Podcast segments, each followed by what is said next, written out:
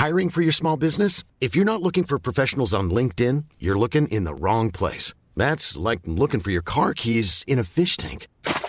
LinkedIn helps you hire professionals you can't find anywhere else, even those who aren't actively searching for a new job but might be open to the perfect role. In a given month, over 70% of LinkedIn users don't even visit other leading job sites. So start looking in the right place. With LinkedIn, you can hire professionals like a professional. Post your free job on linkedin.com slash people today. Lo cuento, te lo cuento. Tu dosis diaria de noticias.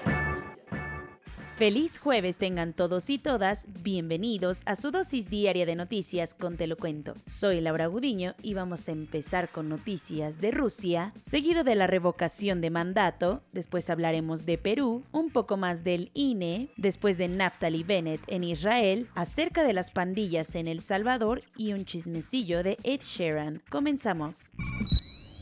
Se está cerrando el telón según el Pentágono, Rusia se retiró por completo de Kiev y Chernihiv para concentrarse en el oeste, mientras le siguen cayendo sanciones desde Occidente. Bandera blanca en la capital. Ya van varios días en los que se rumora que el Kremlin, al verse rebasado o por pura estrategia de guerra, está dejando sus posiciones en puntos clave de Ucrania. Ahora el Pentágono informó que las fuerzas rusas abandonaron totalmente la capital Kiev y de paso la ciudad del norte, Chernihiv. Tal parece, según lo que están observando, que concentrarán todo su ki en hacerse del oeste del país, justo donde se encuentra el Donbass las de siempre. Y siguen las sanciones económicas. Ahora fue el turno de Washington, que molesto por las imágenes de los asesinatos en Bucha, lanzó bloqueos a las instituciones financieras más importantes de Rusia, además de bloquear un sinfín de activos a las hijas de Putin. Según altos funcionarios, la Casa Blanca, el G7 y la Unión Europea congelaron totalmente a Sberbank, el banco más grande de Moscú, y a Alfa Bank,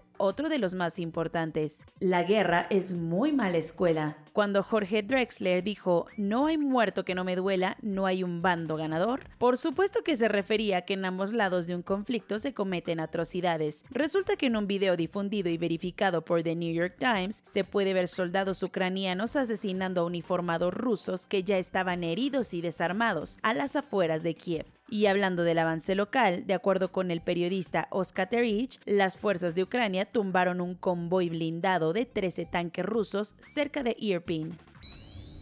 Consulta Patito. Una asociación civil que tiene sus que veres con Morena andaba planeando poner sus propias casillas en la consulta de la revocación del mandato. Ya parece un chiste mal contado todo el drama de la revocación del mandato, aunque esta vez se pasaron de la raya. A la asociación civil que siga la democracia relacionada con Morena, se les ocurrió muy amablemente, y tal vez con todo el cinismo del mundo, ofrecerle al INE ayudarle a poner casillas por su cuenta con el pretexto de que el órgano electoral no tiene el recurso necesario necesario para garantizar la colocación del 100% de las urnas. Así lo hizo la presidenta de este grupo, Gabriela Jiménez Godoy, mediante una cartita que le envió al presidente de este órgano autónomo, Lorenzo Córdoba. Y es que además, esta organización anteriormente había hecho proselitismo para que la gente vote el sí a AMLO en este ejercicio. Obviamente que se cargajearon en el INE o pegaron un coraje de aquellos con la propuesta. Quién sabe cuál de las dos. En respuesta, los consejeros electorales advirtieron que su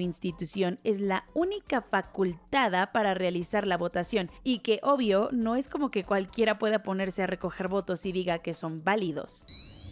¿Qué está pasando en Perú? Muy molesta, la gente rompió el toque de queda que puso el presidente Pedro Castillo para protestar contra la medida, lo que provocó que el mandatario se retractara. En efecto dominó, las cosas no salieron nada bien para el presidente de Perú, Pedro Castillo, a quien no le quedó de otra más que echarse para atrás en su intento por encerrar a la gente en sus casas en Lima y Callao. ¿Cómo llegaron a este relajo? Resulta que el alza de combustible en el país, causada por tanto conflicto internacional, molestó muchísimo al gremio de transportistas, lo que provocó una movilización en la que bloquearon varias regiones. Ahí empezó el caos. Estas protestas generaron enfrentamientos que dejaron al menos cuatro muertos. Frente a la incertidumbre y con miedo a que se pusiera peor el asunto, el mandatario declaró el estado de emergencia y echó a andar una orden de inamovilidad. Medios, oposición y sociedad alegaron que esta medida es desproporcionada, por lo que muchos y muchos, en vez de acatarla, salieron más molestos a las calles. Al final, con la colita entre las patas, Castillo tuvo que revocar este toque de queda, quedando mal con todo el mundo.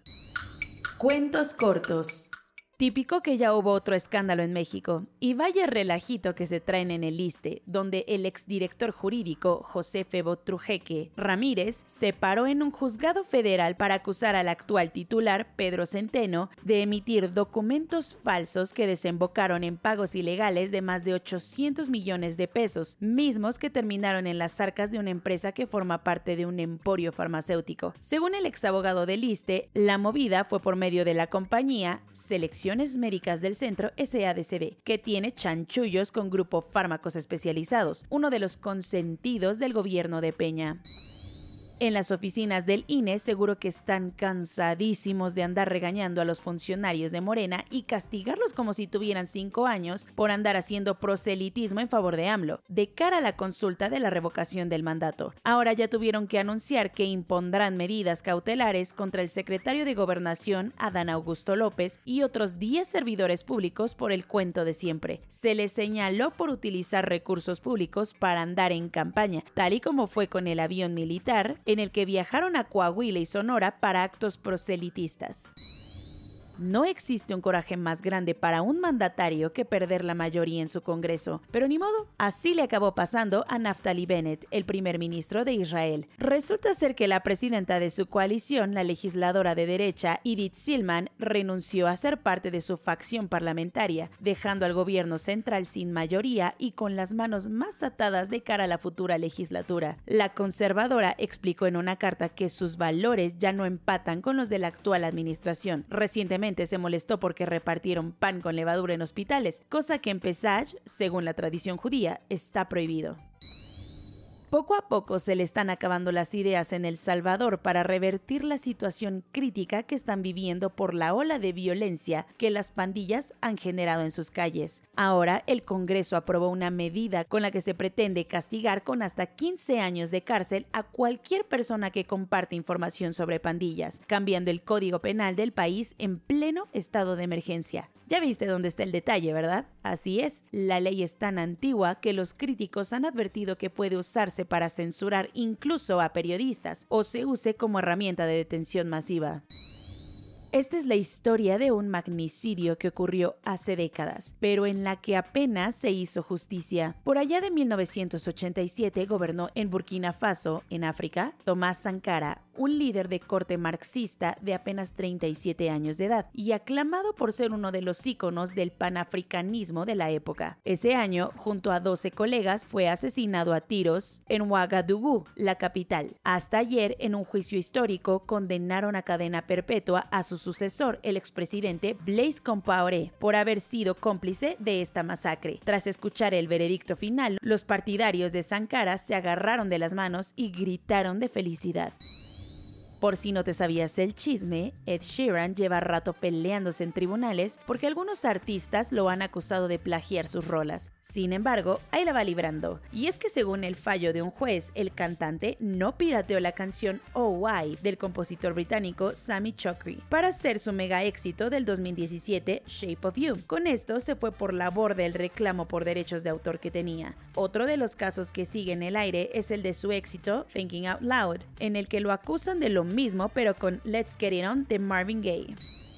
Soy Laura Gudiño y esa fue su dosis diaria de noticias de este jueves 7 de abril. Nos vemos mañana aquí en su podcast favorito, Te lo cuento.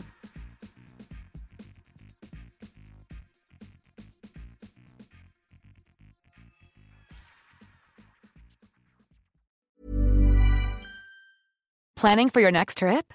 Elevate your travel style with Quince. Quince has all the jet setting essentials you'll want for your next getaway, like European linen, premium luggage options, buttery soft Italian leather bags, and so much more. And is all priced at 50 to 80% less than similar brands. Plus, Quince only works with factories that use safe and ethical manufacturing practices. Pack your bags with high-quality essentials you'll be wearing for vacations to come with Quince. Go to quince.com/pack for free shipping and 365-day returns.